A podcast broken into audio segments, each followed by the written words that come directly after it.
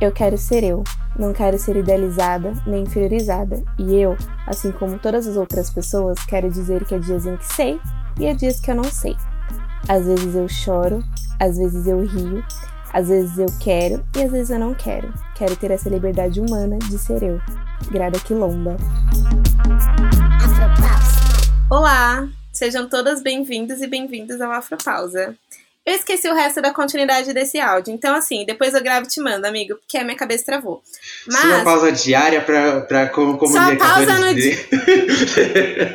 para construir. Uma hora eu vou lembrar e aí a gente construir. É isso, a gente vai construir coisas incríveis e mágicas nesse uhum. episódio. Tô comandando essa temporada. Quem gostou, bate palma. Quem não gostou, podcast. Pode escutar os próximos episódios ou os antigos também. E o episódio de hoje, a gente tá com algumas pessoas bem. alguns. um time bem especial. Temos o Igor Pinheiro, nosso antigo mediador. Olá. Tem o Guilherme Dresch, nosso menino DA. Oi, gente. E aqui nós temos a incrível, ilustre e digníssima Bielo. Hello, meu Brasil brasileiro! Como é que vocês estão? Muito honrada com esse convite. Socorro! Primeiro podcast de 2021. É isso. E se apresenta pra gente, eu acho que todo mundo te conhece, mas assim, quem não conhece que tá errando, se apresenta pra gente. Claro, gente, quem não me conhece, eu perdoo. Alanca. Eu sou a Bielo Pereira, sou criadora de conteúdo pra internet, sou apresentadora, empresária, luto em prol de causas antirracistas, sou gordo ativista, sim, muito grandona, muito gordona, sou maravilhosa, né, gente? É sobre Hello Bielo em todos os cantos e podcaster, inclusive, da mesma casa aqui do Hub do Ninja Cast. Ou são as tias do pavê. Bom dia. e a unha dela tá belíssima, para quem não está vendo. Ah, um close leve, uma coisinha assim, Patrícia indo à padaria. Todo dourado, cheio de brilho. Põe as unhas dela assim. Eu tô me sentindo diferente mexeu comigo como ninguém. Acordei me sentindo potente, simplesmente por ser. É, o episódio de hoje a gente vai falar um pouquinho sobre hipersexualização, dessexualização, como que rola pra gente, né, como população negra. Eu acho que antes da gente começar a entrar a fundo assim, eu acho mais fácil, não sei, né, para mim, a gente contar as próprias experiências, né, porque através das nossas vivências e experiências que a gente consegue entender um pouco o que acontece com o nosso recorte racial. Eu acho que para mim, eu primeiro me vi como mulher, né? Que é o que a sociedade já colocou que eu seria. Mas é, como quando eu comecei a me perceber como uma mulher preta, eu acho que existe uma dualidade, assim, porque no, de primeiro momento eu não era considerada uma mulher bonita para a sociedade. Então, eu era dessexualizada. Hein? Desde os grupinhos da escola, que tava todo mundo arrumadinho, tipo, ah, festa junina, casal menina com a menina ali. Larissa sobrou, dança com a outra menina negra que ninguém quer. E era sempre assim. Ou, quando na vida adulta, assim, ou na adolescência mesmo, eu era aquela pessoa que, tipo, amiga que os, as pessoas estavam se relacionando e, tipo, tinha outra amiga ali. Então eu era aquela amiga responsável no rolê, porque eu não tinha, não me relacionava com ninguém, estava de olho em todo mundo. Era sempre essa pessoa. E aí eu não sei o que, que aconteceu com o universo, eles começaram a achar as pessoas negras bonitas. Porque, né, eu sou magra, eu não tenho o corpo volumoso ou escultural, como as passistas ou como todo mundo espera. Mas, em compensação, a minha boca é grande. E aí, antes era tudo sempre errado as pessoas terem a boca grande, agora todo mundo também tá fazendo um monte de preenchimento, um monte de negócio. Então, né, é bizarro. Porque antes a gente não era bonito, mas agora todo mundo é. E é louco isso, porque do nada eu, eu tipo, me tornei pra sociedade uma pessoa bonita. Então eu não entendo. É, eu tenho um pouco de dificuldade no começo, tive, né? Pra entender até onde eu tava sendo hipersexualizada, ou eu só estava sendo elogiada, ou às vezes nem era só elogiada, era só porque, tipo, ah, a gente tem que falar que preto é bonito porque isso não é racismo. Então, para mim, rola esses três pontos, assim. E aí eu queria ver um pouquinho de vocês, como que vocês percebem isso, ou como vocês detectam, tipo, tanta dessexualização ou como a hipersexualização, sabe? Então, né, pra mim, olha eu já, né, já passando aqui, nem, nem deixa a galera falar. Mas pra mim foi muito, foi é, a minha vivência com a sexualização foi muito até parecida com a da Lari, porque hoje eu sou uma mulher trans, né, me vejo e me coloco como sendo uma mulher trans, mas antes eu tive a socialização como sendo um menino gay e uma pessoa gorda. Uma, sempre fui uma pessoa gorda maior. Né? Então sempre era aquela coisa aquele lugar do corpo que não tá ali para ser um objeto de desejo. E eu sempre levava essa pauta, né? Quando às vezes a gente tinha uma pauta de conversar com uns amigos lá, o grupo das gaysonas, todas elas. E como que é? Vai, quem, de quem vocês gostam mais? Do que, que vocês gostam mais? Eu já várias vezes eu já me colocava à frente para saber, porque eu sabia que todo mundo ali ia se sentir desconfortável de falar, porque sempre era também a única o preto único no rolê. Então virava, falava de quem quer gostar mais, já era a primeira a falar. Ai, gente, porque assim, né? Eu não, não me relacionaria tanto com gente preta. Se eu falasse isso, todo mundo em volta todo mundo ia se sentir como que se a pessoa preta falou isso, agora todo mundo pode falar. E não era porque você já você abria a porta, todo mundo falava, e era não, porque eu gosto disso, gosto daquilo, ai, mais preto, não. Aí virava, ah, então tá, então quer dizer que ninguém aqui se relacionaria comigo. Bom, já virava aquele. Não, mas não foi isso que a gente quis dizer, não. Foi isso que todos vocês disseram.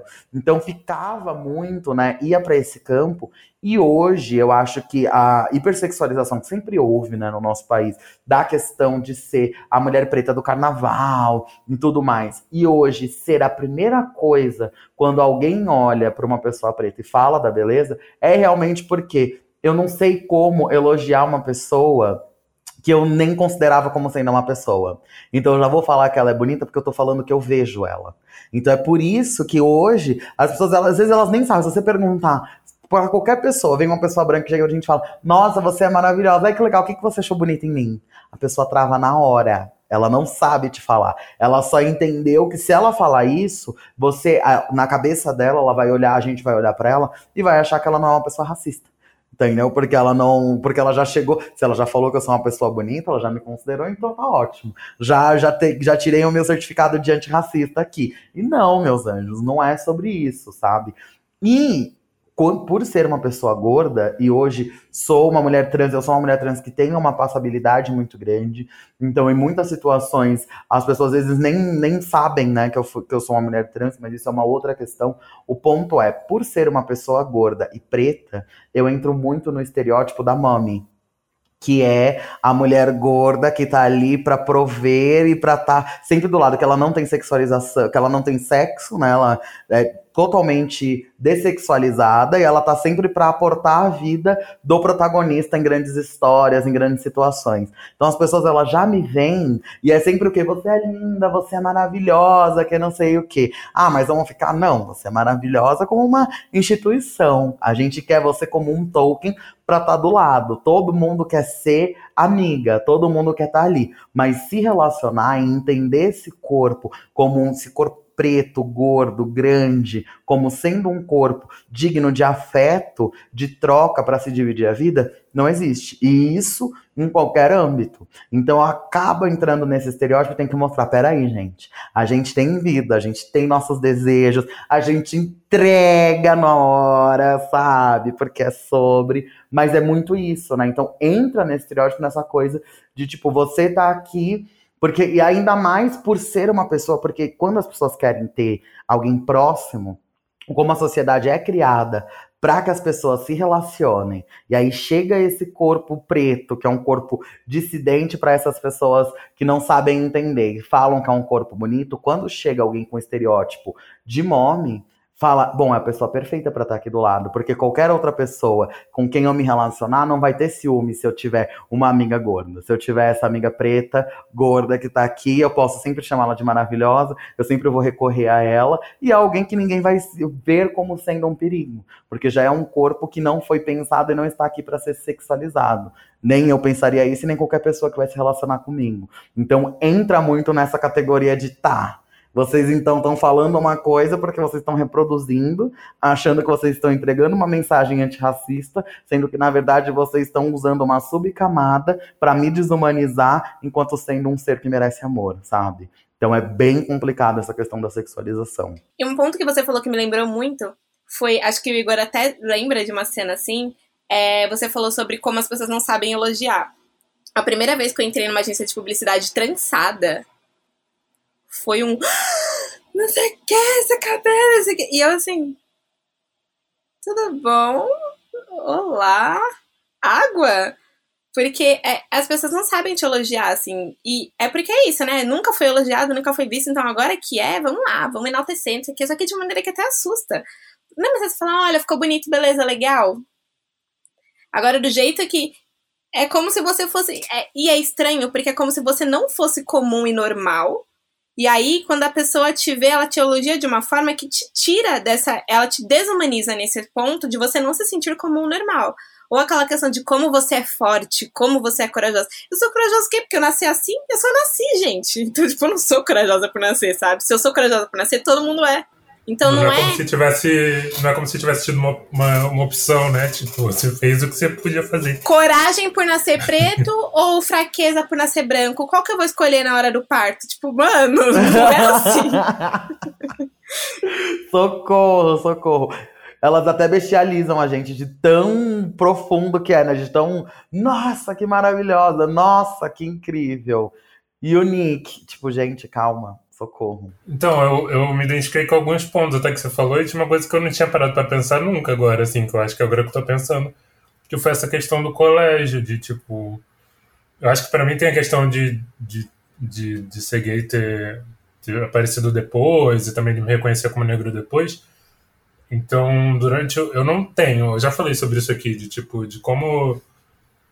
Quanto mais, assim, a intersecção você coloca, mais é distante da gente essa história de, ai, primeiro amor de colégio, de namoradinho de colégio. Tipo, Nunca tive. É, é, um nada, exato. E aí, eu me identifiquei quando você falou com isso de colégio, não, não acontecer nada, né? E aí, eu, minha vida mesmo assim, isso começou a acontecer quando eu tinha 18 anos. E é bizarro porque eu acho que o, o meio LGBT é super racista também. Sim. E aí vem essa questão da sexualização e é uma coisa que às vezes eu me, me pego pensando se já aconteceu comigo ou não, e se é inconsciente ou não. Como você passa esse tempo inteiro sem ser sexualizado, sendo rejeitado, etc., meio que quando você é sexualizado, você começa a acho que inconscientemente mesmo. Eu me pergunto se às vezes a gente não, entre muitas aspas aqui, se coloca em algumas situações de, de sexualização porque é o mínimo de afeto ali que você está conseguindo que você nunca teve sua vida inteira. Sim. E aí isso me pega às vezes também pensando sobre isso. E aí outros pontos que você falou também super já, já aconteceu, né? Tipo de, de não ser assumido e aí duas semanas depois, um mês depois, a pessoa assumiu uma pessoa super padrão. E a gente teve esse caso recente do, do Matheus Massafera aí, que, que ele falava que para pegar era um estereótipo completamente, tipo, racializado. É. Preto. Exato. E aí para namorar, não. Ah, mas para namorar, não.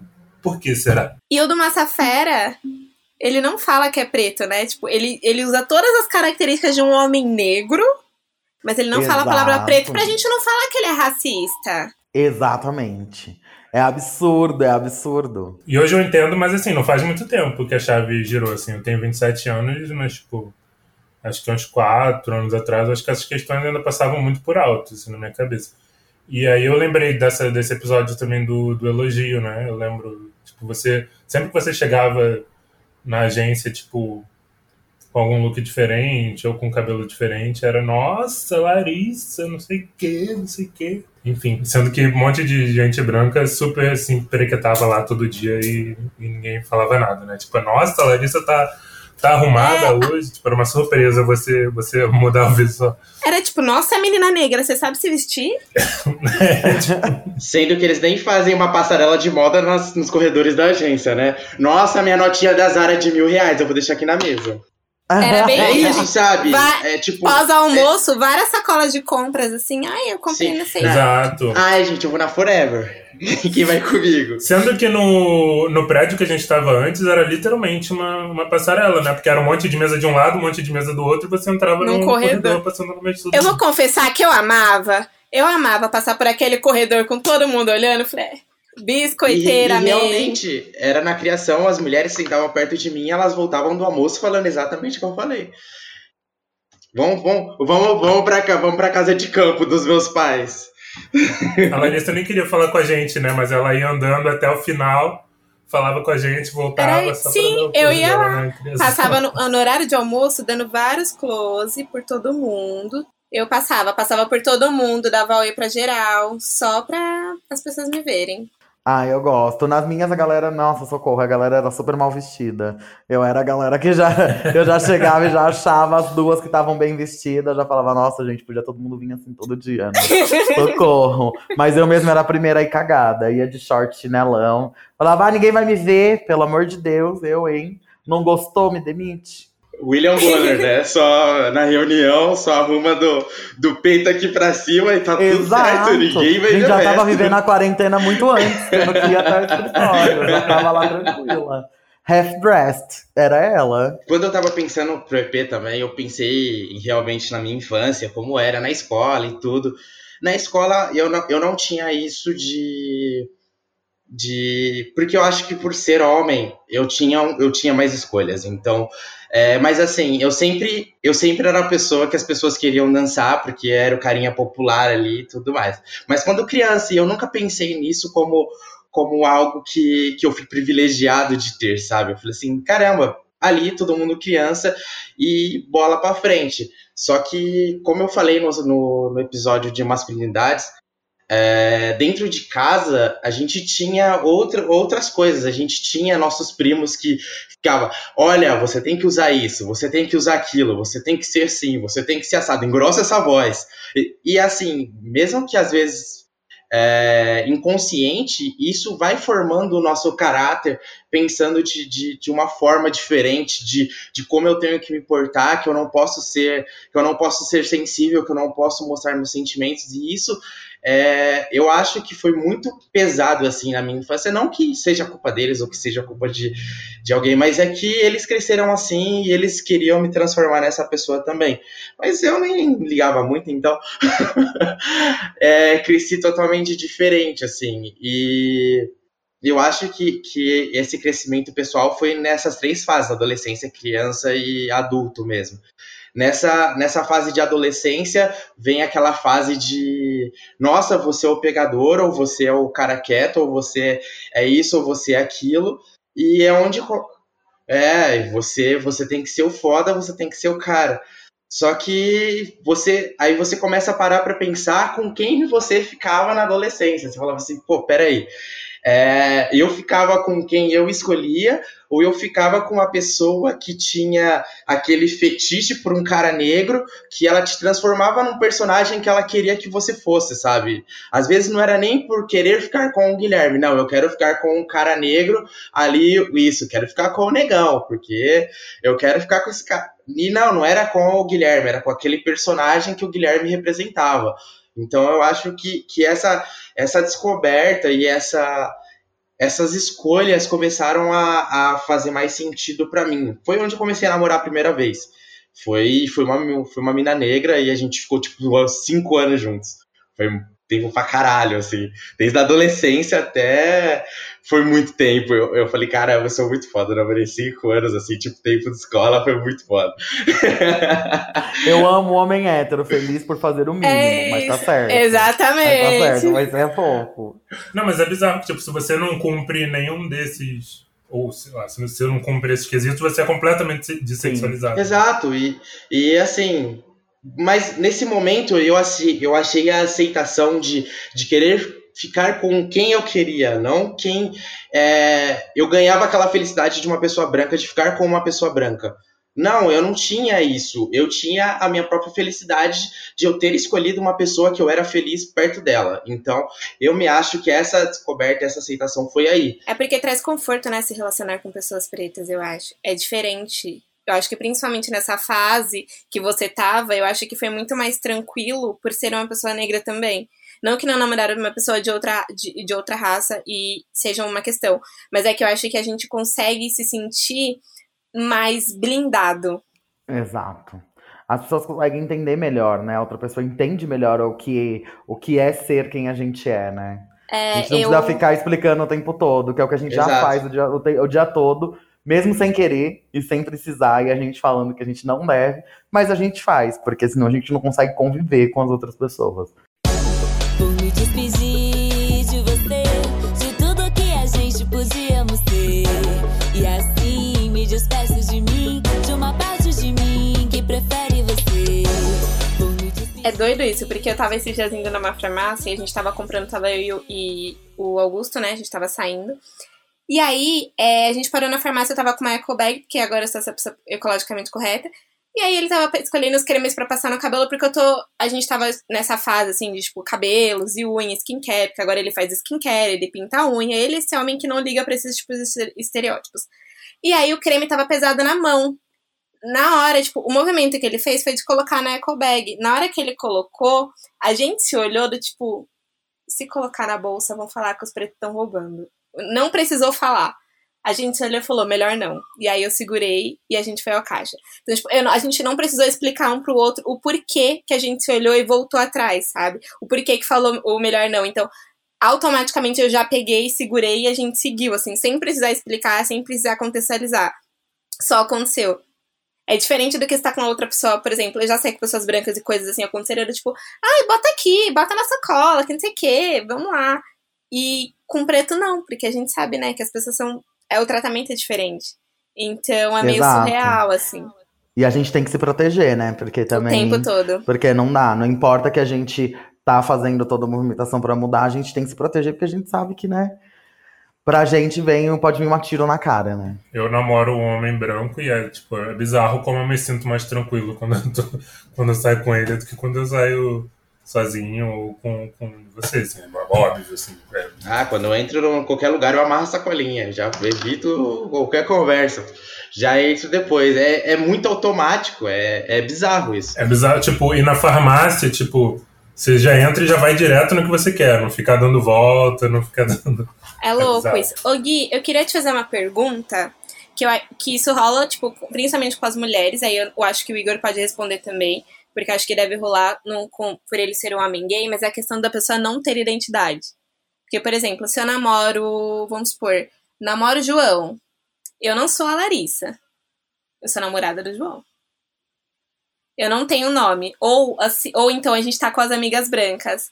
Eu não sou a Larissa, eu sou a amiga da fulana. É tipo Cris e Greg, que é só o Greg. Uhum a gente não tem essa questão de identidade, assim, e eu não, e a minha, eu não sei se é só por conta do gênero, ou se é por conta da população preta no geral. Mas é lógico que a gente não fala por 15 milhões de pessoas, mas eu queria saber se através da sua experiência, se você já se sentiu que, tipo, você não era o Guilherme, você era o homem negro que a pessoa se relacionava, ou você era, tipo, namorado de tal, ou ficava com tal. Olha, comigo, comigo não. Mas com, com minha namorada, sim. Fala assim, ah, você é a namorada do Guilherme. Não, não perguntava o nome. Falava assim, ah, a namorada do Guilherme. A namorada do Guilherme. A namorada. Não, gente, pergunta o nome da pessoa. Fala. não custa. É o mínimo, assim, que você pode fazer. E, mas comigo, assim, pensando, eu, eu acho que não. Eu acho, eu não lembro dessas situações, assim. Eu lembro de da, da namorada, sim, mas para mim, para mim, não. Pra mim, eu não lembro dessas situações para mim. Eu, fico, eu acho que também comigo não, mas eu acho que entra também, acho que pra todo mundo entra a questão de não ser, nunca ser assumido, então, tipo, então é difícil a gente ter uma situação em que alguém fale que você é alguma coisa de alguém, mas é, eu tava pensando também numa coisa que acontece muito, e que não necessariamente tem a ver com sexualização, mas é como quando uma pessoa vai falar de outra pessoa negra, ela dá uma volta para falar, ela fala tudo menos que a pessoa é negra. Ah, aquela sua amiga. Que tem um cabelo baixinha, assim. É. Que tava com. Escurinha. Isso, nossa. Aquela moreninha, sua amiga. Exato. Tem o cabelo pro alto. Não, e quando você fala que a pessoa é negra e a pessoa não sabe falar, e não. A pessoa discorda com você, porque ela acha que tá. Eu falei, ah, negra, é isso que você tá querendo dizer. A pessoa fala, não, mas ela não é negra. Aí eu, não. Oi? Pera, Como assim? Peraí, deixa eu te explicar uma Pera, coisa. Pera, vamos lá, vamos voltar um pouquinho, umas casinhas atrás. Então, isso que a, que a Lari falou, eu acho que é muito mais uma questão relacionada. Quando a gente vai falar de hipersexualização e de relacionamento, eu acho que é muito mais linkado a gênero do que necessariamente a, a raça. Mas quando a gente vai falar em relações de amizades, é o que acontece, é igual o que o Igor falou. E quando e porque eu já senti isso muito em relações de amizade, exatamente por ter sido a preta única durante muito tempo eu também fui me ver e me entender na sociedade quanto uma pessoa preta, eu já tinha 23 anos, eu acabei de fazer 28. Então, né, bem recente. E uma das primeiras, um dos primeiros insights que me fez ver foi uma vez que eu ouvi alguém falando: Você já parou para pensar como você era a única pessoa preta em tudo que você fazia na sua vida? Aí comecei a pensar em todas as salas de aula e todas as coisas. Falei: Menina, não é que é mesmo? Olha só que aconteceu. E como a gente também já era criada a repelir, etc, etc. E isso, quando eu via com outros grupos, quando alguém ia me chamar, que você chegava e você via, sempre era isso. Ah, porque é o amigo de fulano, é amiga de fulano. Nunca era. Eu acho que nessas relações mais de amizade, eu acho que aí independe se é homem ou se é mulher, se você é uma pessoa preta. Mas de afetividade é sempre uma relação voltada para o gênero, porque é aquela coisa que a sociedade tem, né? Porque mesmo quando é um relacionamento homoafetivo, eles, a sociedade sempre vai tentar identificar quem que é o masculino, o quem padrão. que é o mais puxado pro macho, o mais puxado pro padrão. Então essa é a pessoa que automaticamente tem posse a, a outra. É então ela líder. que é a dona. É o líder, exato. Menos em um caso, quando é a Beyoncé e o Jay-Z, porque eu... No A caso, Beyoncé, o a Beyoncé rei. o marido da Exatamente. Beyoncé. Socorro, bom Esse é o dia. único caso. Mas na hora que vão falar do Grammy, falam que quem comprou foi o Jay-Z pra Beyoncé, né? A Beyoncé não tem o dinheiro pra comprar o Grammy dela. Não, Ela não compra o tem. dela, o WA, compra. Alaca! Mas agora tem o menino que é o namorado da Rihanna, que é o ASAP Rock, né? É, Então. é, então. Mas aí também é, entra nesse ponto, né? As pessoas elas têm que estar, tipo, num nível super elevado, as mulheres, Exato. pra poder ser Ser Pra poder alguém. ser colocada no local que é natural e deveria acontecer com todo mundo, assim. Tipo, você precisa ser muito bem sucedida, você precisa ser, tipo, a pessoa de destaque, pra não sei o quê, para as pessoas poderem te ver, assim. E, não, e não é isso simplesmente ascender, é chegar a nível deusa, assim, porque, tipo, Exato. essa é a É. pessoa mais influente do, do cenário pra você ter esse reconhecimento. Não, e pra ter um reconhecimento de que você vai estar num patamar passível de ser considerado uma pessoa, como, como se você virasse uma pessoa branca. E daí que você pode ainda estar, tipo, gente, é surreal. Uma cena, né, isso já, já até foge um pouco, mas eu lembro que quando teve aquele episódio do de Black Mirror, o Nosedive, que aí é o episódio da menina lá na cidade e tal, que na hora que ela tromba na mulher preta, porque ela era 4,2, ela branca, ruiva é 4,2. E pra morar no condomínio que ela tava, a mulher preta que ela tromba tinha que ser uma mulher 4,7. E ela querendo mudar, e se ela fosse uma branca 4,5, ela podia estar num lugar muito melhor. Então é basicamente isso, é o que a sociedade faz o tempo todo com a gente. Mas, né, estamos aí. o quanto a gente não tem que se sobressair, a gente tem que, tipo, que- isso, eu uma vez, quando eu, tava estagiando, eu tava, tipo, muito nessa pressão de eu tava terminando a faculdade, querendo ser efetivada, efetivada, e aí eu lembro que eu tava conversando com a pessoa branca, e aí eu, eu chorava, eu falei, o que que eu preciso fazer mais?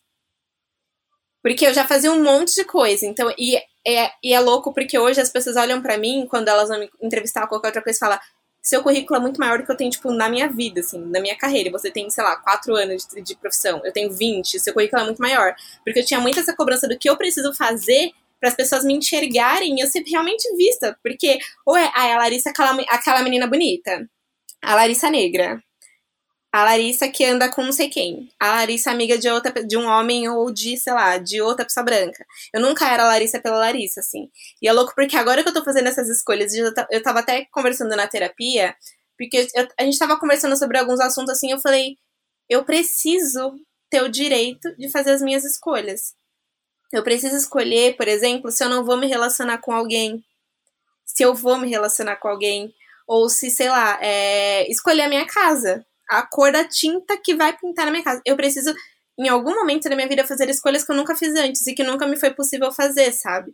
E é louco porque, principalmente você sendo mulher e você sendo uma mulher preta escura, escolher a pessoa que você vai se relacionar é tipo um- você ser um unicórnio, porque a gente não tem esse privilégio. É muito difícil a gente ter afeto, e quando a gente tem afeto, às vezes não é da, da maneira correta como deveria acontecer, porque somos desumanizadas, é hipersexualizada, é aquela pessoa que a gente transgere e depois nunca mais, é vou, vou ficar com você nas escondidas, mas eu vou assumir a menina, a menina branca. Então, até onde a gente não consegue ser hum- humanizada, sabe?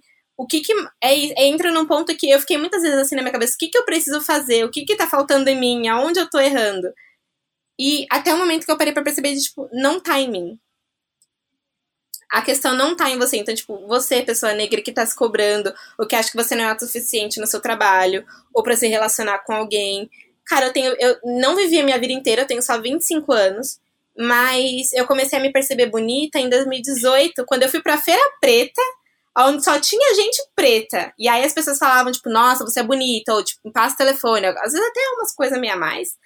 Mas foi o momento onde eu entendi que eu era uma pessoa bonita, assim, para alguém, sabe? Eu era vista por alguém. E aí entra muito nessa questão de eu não aceitar esse tipo de relação por ser a única coisa que eu tinha, porque eu tive que aprender também, tipo, olha, não é só porque a pessoa tá te dando atenção que é o ideal e o natural que as pessoas deveriam receber afeto, mas também de eu não hipersexualizar as pessoas que eu me relacionava. Porque, principalmente, a gente sempre escuta, né? Mulher escuta muito. Ah, você tá ficando com aquela pessoa. Porque aquela é, é o negão, é o preto, é o não sei o quê. E não. É porque você gosta de se relacionar com aquela pessoa. Eu lembro que. Sim, é uma pessoa que você escolheu. E é literalmente por escolha, sabe? Eu perguntei uma vez para algumas pessoas que eu me relacionei na vida e que eu tava me relacionando agora se eu já tinha feito muito isso, assim. Porque eu li um tweet e eu vi falei, mano, ela tá super hiper, hiper, hipersexualizando Michael B. Jordan. Aí fiquei pensando, falei, mas quantas vezes eu já não devo ter feito esse comentário? E aí eu, foi, eu voltei, esse, eu, tipo, dei esse pé atrás e fui perguntando, assim, se eu já tinha feito isso, porque é algo que às vezes a gente pode até fazer de maneira inconsciente. Eu tenho muito esse cuidado afetivo, principalmente com as pessoas negras que eu me relaciono, porque a gente não, a gente sabe o quanto de dor a gente carrega e o quanto que a gente pode também às vezes trans, passar por eles sem saber. Então eu acho que a gente se pega muito nesse caminho de tipo, vou aceitar afeto porque é a única coisa que eu tenho. Ou, às vezes, as pessoas te hipersexualizam tanto que você tra transmite isso sem mesmo saber, assim. Então, acho que é algo que me pega muito. E às vezes eu fico habituada, eu fico, eu fico no tipo, hipersexualizei, não, mas eu falei que você é muito bonito mesmo. É Sim. É isso. É porque exatamente, achar esse ponto, porque igual você falou do Michael B. Jordan, quando a gente, porque muita gente quando vai falar, quando a gente fala de pessoas brancas, a gente fala que pessoas brancas são bonitas, só que sempre tem coisas a mais, entendeu? Então, tipo, por exemplo, quando a galera falava, né, ah, isso gente, há muitos anos, vocês que são jovens, que não sabem, mas Leonardo DiCaprio já foi bonito. Sim, e aí, tipo, a galera falava, Felipe tipo, Dilon. Leonardo DiCaprio é bonito. Fe Felipe, nossa, Felipe Dilon, calma, socorro. Aí já hoje, ele, tá, hoje ele tá pavoroso. tá. Mas a questão é, quando você vai falar de, tipo, porra, um Leonardo DiCaprio, ele é muito bonito, mas, meu, olha aquele personagem que ele já fez, aquele papel que ele já fez. Mas quando a gente vai falar de Michael B. Jordan, é só tipo, puta, que maravilhoso. E só, a galera não vai olhar a qualidade que um trampo que uma pessoa preta tá fazendo. Entendeu? Quando vai falar das mulheres pretas também, é a mesma coisa. Então é isso. Não é questão também da gente só não, da gente só negar esse ponto. É porque quando vai ser hipersexualização, quando a gente só tem isso. Quando a gente só tem isso para falar sobre e só tem isso para trocar.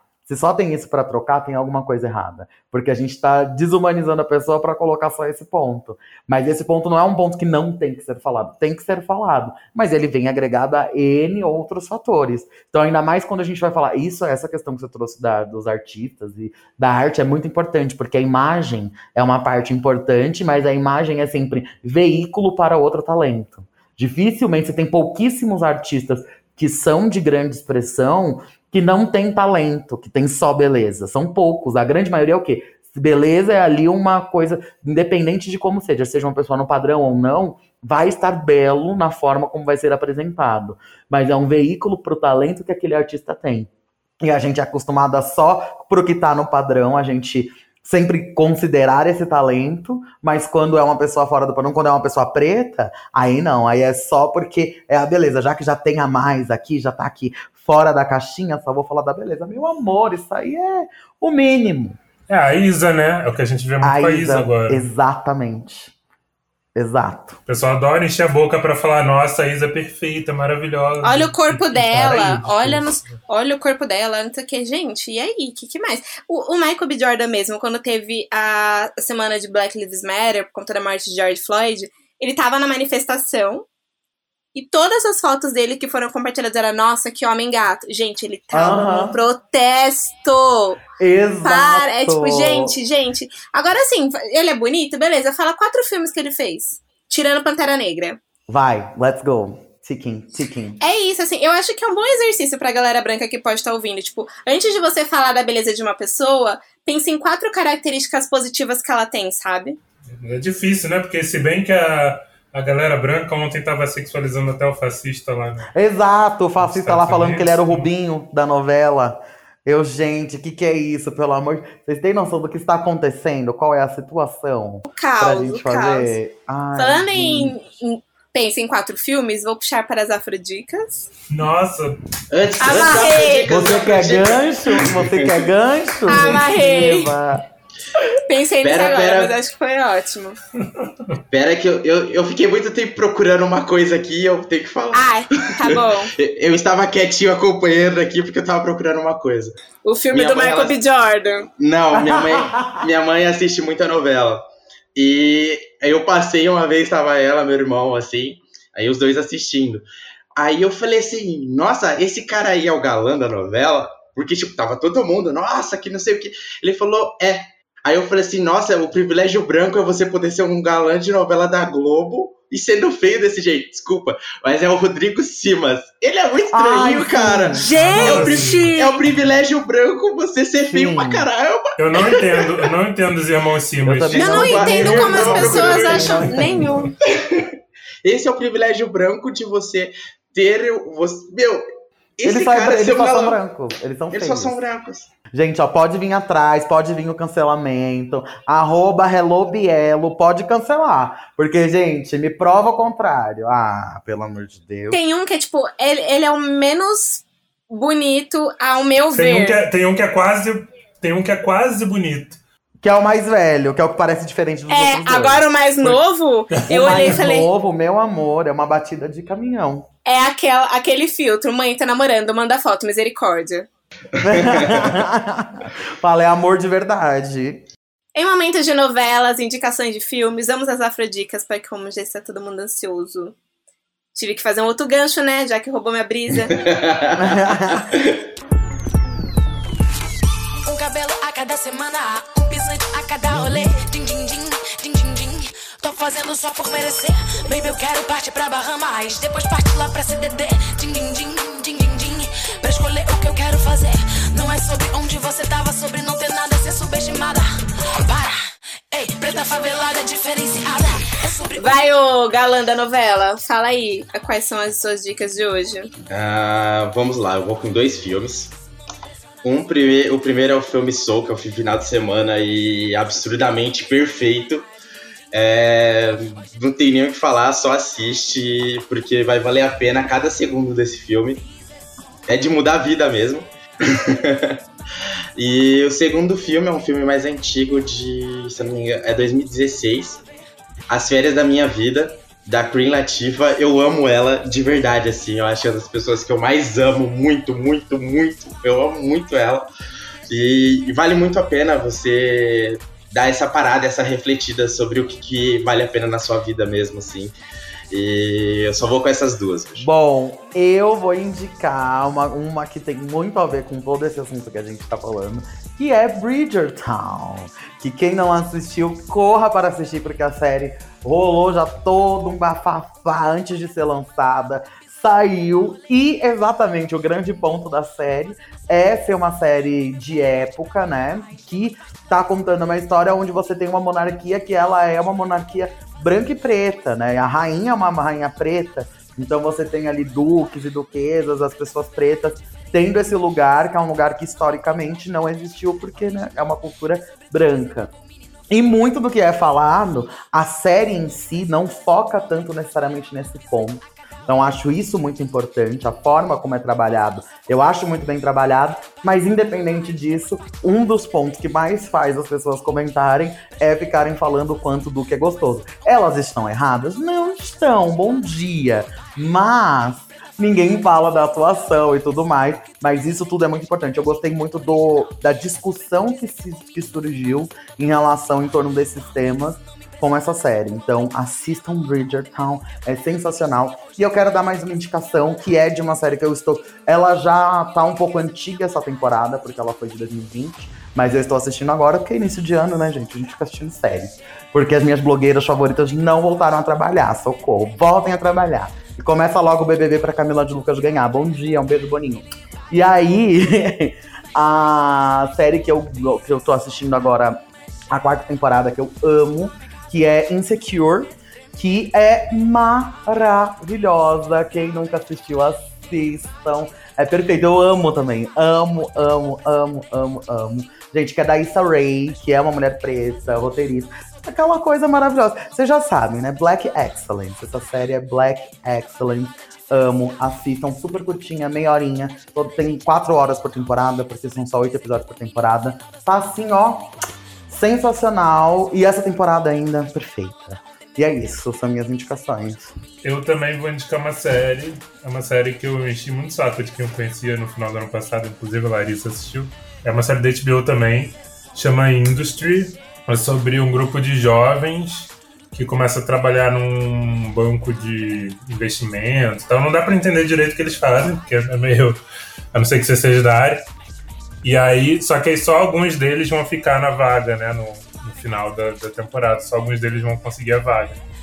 E aí a protagonista é uma mulher negra, um dos criadores é negro, tem outras pessoas também negras e não brancas, né? No, no elenco, então fala muito de síndrome do impostor, de você ter que se matar de trabalhar para ser valorizado, de, do pessoal que chega a usar droga e beber energético para poder trabalhar compulsoriamente, ter que mostrar serviço, né? Então, acho que a série é incrível, super viciante. Tem muito sexo, né? Tem muita sacanagem. Nossa, vou assistir. Gostei. Gostei. Eu falei, eu não falei, não assisto. Eu acho, eu acho que o Igor tem que botar o áudio que ele me mandou nesse episódio, porque ele fala assim: "Amiga, assim, é uma série incrível, ela é preta, não sei o quê". Ele, mas assim, não assiste com a família, porque tem muita, muita gente pelada, passa muito, muitos corpos, muitas bundas o tempo todo. Eu fiquei, gente, vou assistir. Amo, vou assistir. E vou assistir com a minha mãe. A gente assistiu Game of Thrones juntas. Então. Ah, então já tá, já tá pronto. Então tá tudo certo. Estamos no caminho. Então é isso, Industry da HBO. É uma ótima série, eu assisti inclusive e amei. E já foi, foi renovada pra segunda foi? temporada, então pode assistir sem medo. Foi. Quero. Eu vou indicar um livro. Eu vou indicar, fazer duas indicações, tá, Guilherme? Desculpa. É isso. A primeira indicação é um livro, porque na verdade eu fiquei muito feliz com essa notícia. Eu trabalho atualmente na Soco. E a gente teve a primeira liderança feminina preta naquele lugar, assim. Gente, ela é incrível. Ai, a Gabi, ela é perfeita, perfeita, perfeita. Hoje, e para você entender como que é bom a gente conversar com os nossos, né? Que era o que a gente tava conversando um pouquinho antes. A gente tava conversando sobre um cliente, assim, e aí todo mundo falou seus pontos, apresentando pra ela. Daí eles, ah, alguém mais quer falar? Eu falei, ah, gente, vou ser sincera, Gabi. É tudo muito branco. Ela, meu Deus, você leu meu pensamento, porque eu tava olhando aqui o perfil e falei, gente, é todo mundo muito branco. E é sobre isso, né? A gente consegue conversar com os nossos, assim. E o meu coração ficou muito feliz por ser uma mulher negra muito mais por ser uma mulher preta escura. E ela tem um livro, é, ele tem na Amazon, e eu vou perguntar para ela se tem em outros lugares, mas chama hashtag Meu Amigo Secreto. Que é pra falar sobre feminismo além das redes sociais, assim, porque é extremamente importante, né? A gente falar, deixar de ser ativista só nas redes sociais, porque, né, o mundo tá acontecendo. E principalmente você, pessoa branca, com as, com as mulheres negras ou com as pessoas pretas no modo geral. Ele chama hashtag Meu, meu Amigo Secreto. E a minha outra dica é, como a gente tava falando de Michael B. Jordan, é Creed 1 e 2. Se vocês nunca assistiram o filme dele, agora vocês têm dois para assistir. Fica aí a dica e para de ficar falando só que o homem é bonito, porque ele é talentoso também. E bonito, com certeza.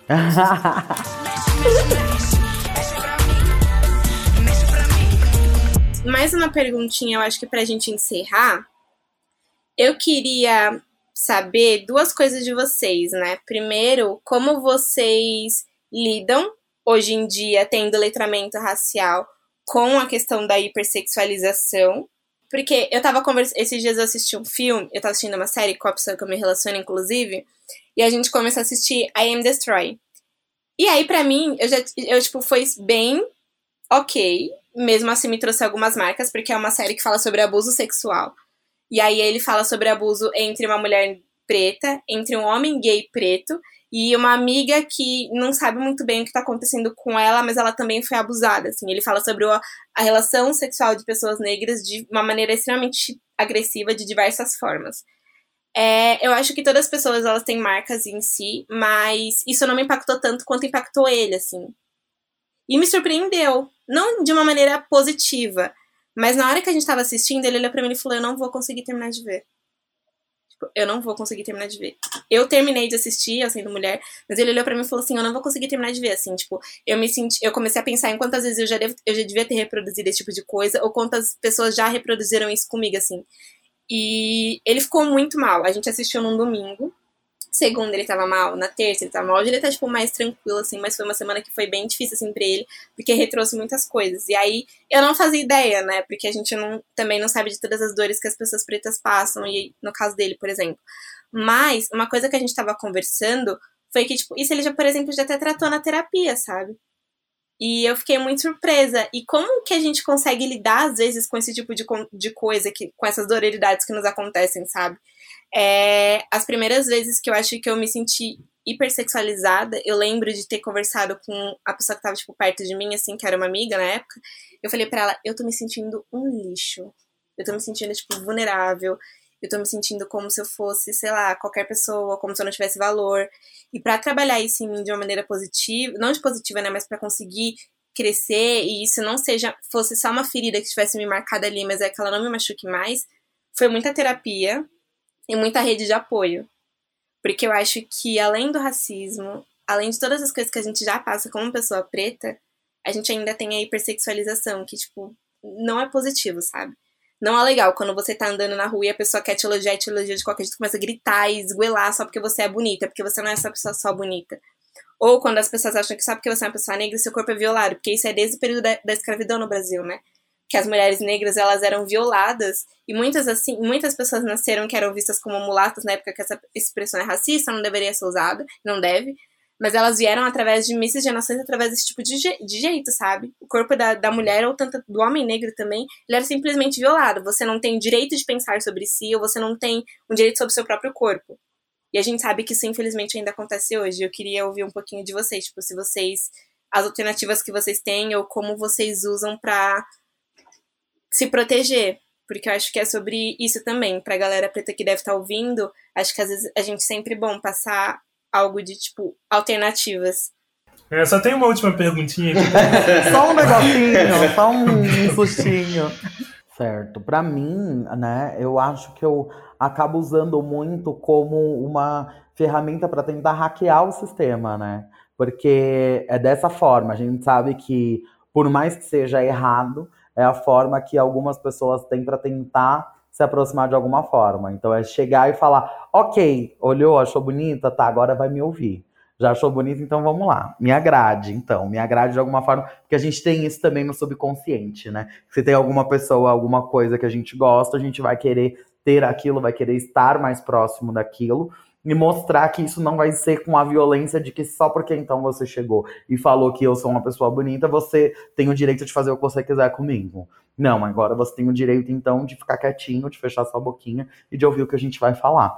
Entendeu? Então é muito de tentar ressignificar esse espaço, de ressignificar essa ideia que está sendo imposta para a nossa existência. Eu acho, eu ainda tenho, eu acho que eu tenho muita dificuldade de entender qual, como ficaria, como eu fico, como eu faço para me colocar numa situação confortável nas situações, porque eu acho que eu não tenho, não sei se é paciência a palavra, mas tipo, eu vou usar, mas eu não sei se é.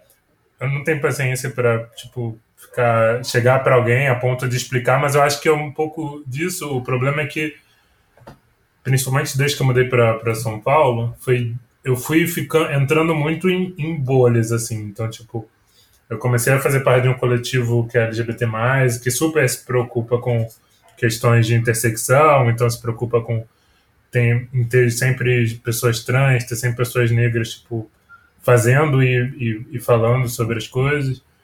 E aí também teve na, na, agência, eu entrei numa agência muito fora da curva, que imagina, tem um programa de equidade, tem um número de pessoas negras enorme em comparação com outras agências, que eu encontrei esse pessoal que fez o Afropause, então, tipo, fui me enfiando nos lugares confortáveis, assim, que eu acho que tá tudo bem, e, mas assim, é, é, a minha forma. Eu acho que tem outras pessoas que às vezes nem têm essa opção de, de achar esses lugares e ver esses problemas. Isso é mas quilombar, né? Não, é, então, mas eu acho que tem gente em situações que, tipo, não, não, não consegue enxergar, enxerga os problemas, mas não tem como como fazer algo assim, por, por estar sozinha, sei lá.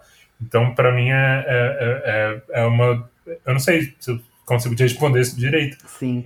É que às vezes é, é porque é muito difícil, às vezes, você tá sozinha e se, se apropriar desse espaço de poder ter a voz de lutar contra aquilo, né? Porque, por exemplo, é, não é necessariamente sobre sexualização, mas eu tenho uma empresa de onde a gente entra para falar de diversidade em grandes empresas.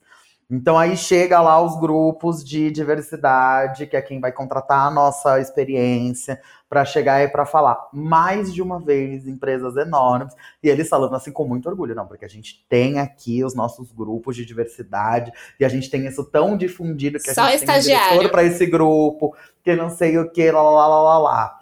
Abre o, o slide com o board. Eu já olho, passou o slide. Posso fazer uma pergunta? Pode. Como é que vocês trabalham racialidade dentro dessa empresa se não tem uma pessoa preta no grupo de diversidade de vocês? Vamos lá. Me respondam. Como é que vocês lidam aqui a posição da mulher preta dentro da empresa se não tem nenhuma mulher preta dentro desse grupo? Como é que tá funcionando? Ah, não, é porque a gente ainda vai criar o grupo de racialidade. Porque não tem gente preta. Provavelmente, então, eles devem achar que não tem gente preta suficiente dentro da empresa. Então já começamos errada da base. Então já sei que esse aqui já é um ponto que a gente tem que falar. Mas eu sei que eu, por ser uma pessoa que está de fora, consigo chegar e falar isso. Porque acontece sempre esse problema o quê? De que quem tá dentro, quando você tá numa situação que você transpondo de novo pra hipersexualização, quando você passa por uma situação, se você tá sozinho, se você olha em volta e não tem ninguém, é difícil de afrontar. Mas hoje a gente já tem esse poder para afrontar e a gente vai ser ouvido. A gente vai ser respeitado. Então a gente pode falar assim, falar, oi, o que está acontecendo? Por que, que você está falando isso? Você falou que eu sou inteligente. Ah, obrigada. Agora eu entendi o que você estava dizendo. Eu não ouvi direito. Não ouvi. Não acompanhei. Você falou isso, eu lembrei do meme que tá rolando essa, essa semana do SBT, que só branco trabalhando. Que eles mandaram, colocaram uma foto que só tem branco no. SBT, SBT... só branco trabalha. Mas, exato. Você falou isso, eu lembrei desse, dessa imagenzinha. É, vamos lá. Porra, que perguntinha para terminar, viu?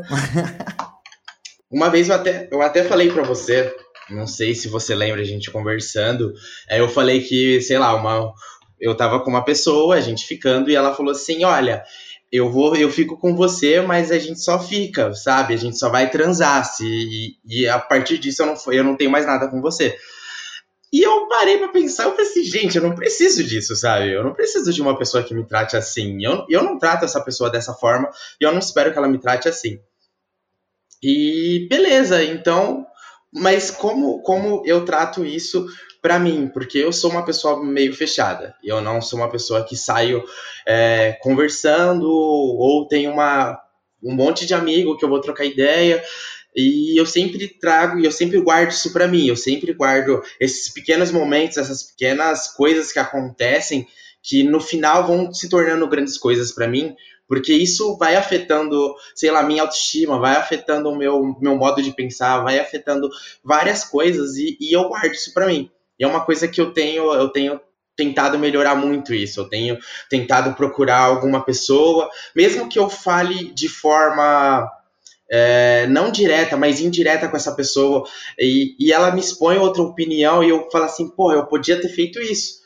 E então eu acho que às vezes é, é você conseguir se abrir, você ter um ponto de apoio, assim, e você ter com quem você conversar sobre diversas coisas, até isso, até essa sexualidade, até esse ponto que você que você guarda às vezes para você mesmo, porque você não é uma pessoa que se expõe muito, porque eu sou uma pessoa assim. Então, eu acho, eu acho muito difícil essa essa essa resolução de problemas na minha vida, por causa que eu guardo muito e eu falo assim: "Ah, eu mesmo vou resolver, eu mesmo vou guardar e eu mesmo vou fazer tudo". E eu não preciso ser assim, eu não preciso guardar tudo para mim.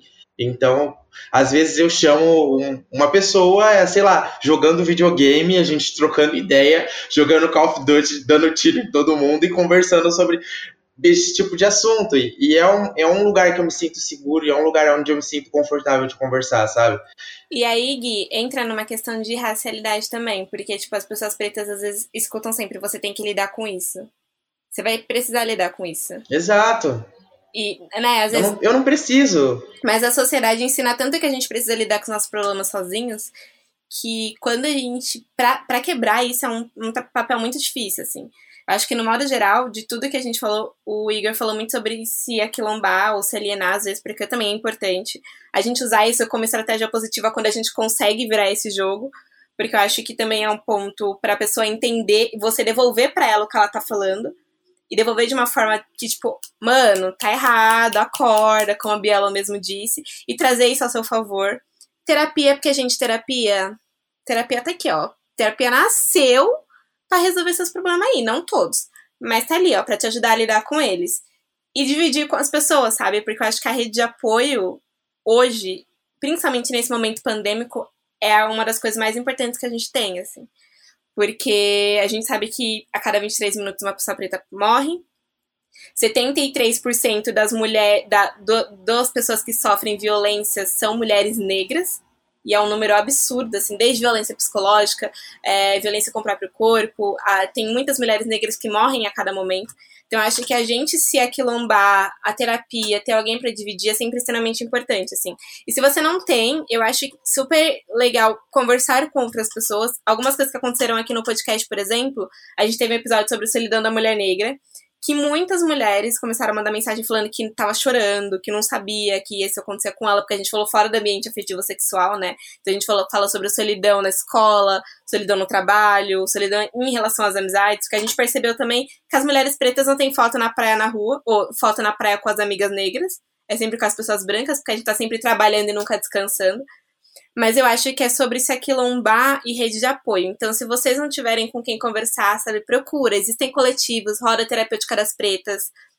Tem o grupo da Afropausa agora no Telegram, então entra lá, conversa, a gente manda livro, manda dica, tem gente que pede indicação de outros podcasts. A gente tá aqui para conversar também, é claro que não somos profissionais, mas somos pessoas que que entende o que você tá sentindo, assim, né? Porque eu acho que conversar com pessoas negras é extremamente confortável porque você não precisa explicar o porquê que tá acontecendo, você não precisa dizer tudo no modo geral, então eu acho que é sobre isso também. Mas principalmente, às vezes se dá um tempo, sabe? Não quer lidar com isso? Não lida. Assiste um filme pretinho, assista a sua série, tira um cochilinho, lê um livro negro, qualquer coisa assim, tipo, evita. Porque faz um skincare, Bielo dá várias dicas de skincare incrível. Porque assim, se nada der certo, a sua pele tá perfeita. Exatamente. É sobre isso também. Desde pequeno eu aprendi o que cai do céu é chuva. Se quiser ganhar meu bem, tem que ter luta. Natural do Rio de Janeiro, onde preto favelado é destaque só no mês de fevereiro, na página policial. Prende neguinho, a gente arruma um culpado e sai na capa do jornal. Tá achando que esse papo é só resenha? Pergunta Vinícius Romão, o Renan da Penha, eu tive que rebolar. Eu acho que é isso, gente. O papo foi incrível. É, eu espero que as pessoas que estejam ouvindo saiam né, desse episódio com uma perspectiva diferente sobre o ser negro. E respeite a gente, né? E para de ficar gritando que a gente é só bonito. Vamos falar outras qualidades. Pe... Elogia uma pessoa negra, sei lá, por ela ter ganhado um prêmio ou não, por ela ter ser inteligente, por, né, ela te aguentar. Elogia as pessoas negras pelas coisas que elas fazem. Biela, mais uma vez, obrigada. Você é perfeita, incrível, sem defeitos. As unhas são maravilhosas. Não lhe falta elogios para a sua pessoa e beleza. Socorro. Ah, o close delas, né? Bom dia. Eu que tenho só a agradecer por estar participando desse podcast incrível. É o primeiro podcast do ano, acho que é o primeiro de vocês. Está sendo o primeiro que eu estou fazendo, estou fazendo antes do meu. E estou muito honrada de estar aqui com essa Black Excellence maravilhosa. Sério, gente. Obrigada por tudo. O trabalho de vocês é incrível incrível. Quero voltar mais vezes. Bom dia e é sobre. Quero vocês também lá nas Tias do Pavê. Já vou dar meu serviço. Já sigam aí, gente. Hello Bielo. Que a bonecucha tá on e é sobre. Bom dia. Gente, pego várias dicas de skincare, inclusive. Eu sou essa pessoa do skincare agora. E tô pegando as dicas. Tô amando. Ai, eu amo, mana. Vamos, vamos que tá babado. Igor e Gui, vocês são de casa.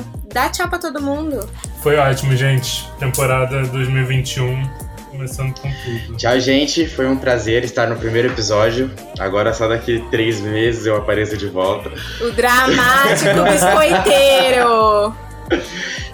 Ah, mas é isso. Eu sou a pessoa que menos aparece, tô zoando. Sou, tô aparecendo até demais ultimamente. Gui, não seja dramático. Você é biscoiteira, a gente gosta de você. Você é capricorniano, você não é leonino para ser alimentado por biscoitos. Essa é a minha função. E o eu amo. Ah, gente, mas eu gosto. Quem não gosta de biscoito? Realmente. Não é? Eu amo quentinho saindo do forno, bora!